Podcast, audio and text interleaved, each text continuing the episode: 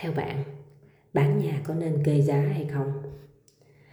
Tùy quan điểm, nhưng bạn nên biết rằng là kê giá trên giá trị tài sản của người khác để nhận tiền chênh lệch khi chưa được cho phép là hành động không bao giờ được đánh giá cao. Nếu xét về yếu tố đạo đức nghề nghiệp thì chắc chắn đây chính là con số không tròn trĩnh. Hình thức kê giá bán chủ nhà phải theo kịch bản của môi giới nếu muốn bán được giá khi đó chủ nhà bán được giá cao hơn môi giới được phí nhiều hơn ví dụ, đầu tiên chủ nhà muốn bán giá 10 tỷ, bạn đến làm việc với chủ nhà đưa ra giải pháp.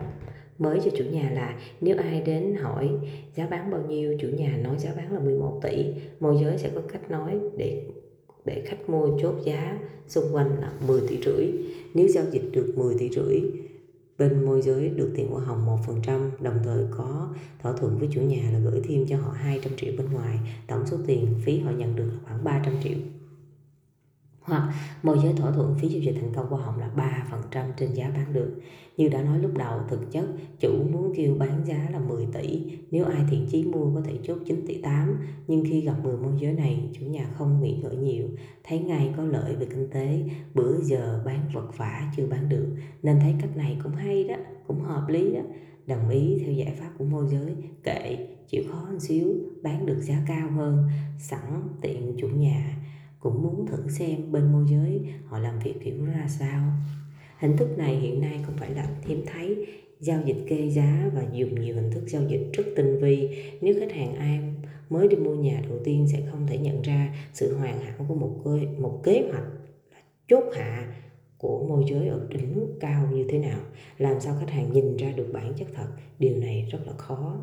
Khách hàng mua nhà vừa mua được giá cao, vừa có cảm giác hài lòng, một môi giới bình thường không thể đủ tầm để làm được điều này. Bản chất của mua bán là gì? Là mua phải mua được cái cần trong hài lòng, trong vui vẻ và hạnh phúc. Những người làm chuyên về cây giá thành công làm được điều này họ quá giỏi quá giỏi nếu bạn nghĩ rằng việc kê giá hai bên vui vẻ, người bán cũng vui, người mua cũng vui và môi giới càng vui hơn là điều bình thường, đó là sự lựa chọn của bạn. Có rất nhiều môi giới lựa chọn con đường không kê, bán chỉ lấy đúng một phần trăm trên giá bán. Đã vậy họ còn phải chia năm sẽ bảy trong trường hợp à, phối hợp với môi giới khách để chào khách. Nên một giao dịch cực khổ xảy ra, số tiền nhận được thực lãnh không còn bao nhiêu cả. Nói thật nha, làm thật tiền phí không kê, chưa bao giờ là con đường dễ dàng để kiếm tiền. Bù lại, bạn được an yên trong lòng, không phải chiêu trò, không phải tạo kịch bản, không phải gian dối, không phải tạo tình huống. Tất cả là người thật, việc thật.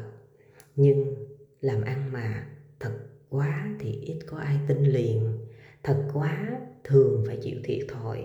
Điều này ai đã làm lâu trong nghề đều có thể chứng kiến được những tình huống rất là éo le các bạn môi giới đôi lúc tự hỏi con đường làm ăn mà thật quá làm sao tồn tại nổi. Hỏi rồi cũng đưa ra câu trả lời tương tự lương tâm không cho xạo thôi thì cứ tiếp tục làm thật. Xây dựng hệ thống khách hàng tuy không nhiều nhưng có chất lượng xây dựng dựa trên lòng tin và uy tín cao nhất.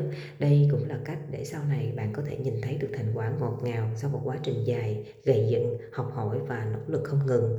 À, các bạn có thể xem một cái video của Linh Cô Na phỏng vấn à, một à, bạn tên là Chấn á, để mình mình không nhớ đó là video nào nhưng mà các bạn có thể lên kênh youtube của Linh Cô Na các bạn à, tìm kiếm là talk show. Các bạn sẽ nghe được một cái tâm sự của một cái người làm môi giới cực kỳ thật và đã làm đến thời điểm này là khoảng 13 năm rồi đó 13 14 năm rồi đó. Các bạn sẽ nghe sự thật làm thật vẫn có thể tồn tại được là như thế nào nha chào các bạn.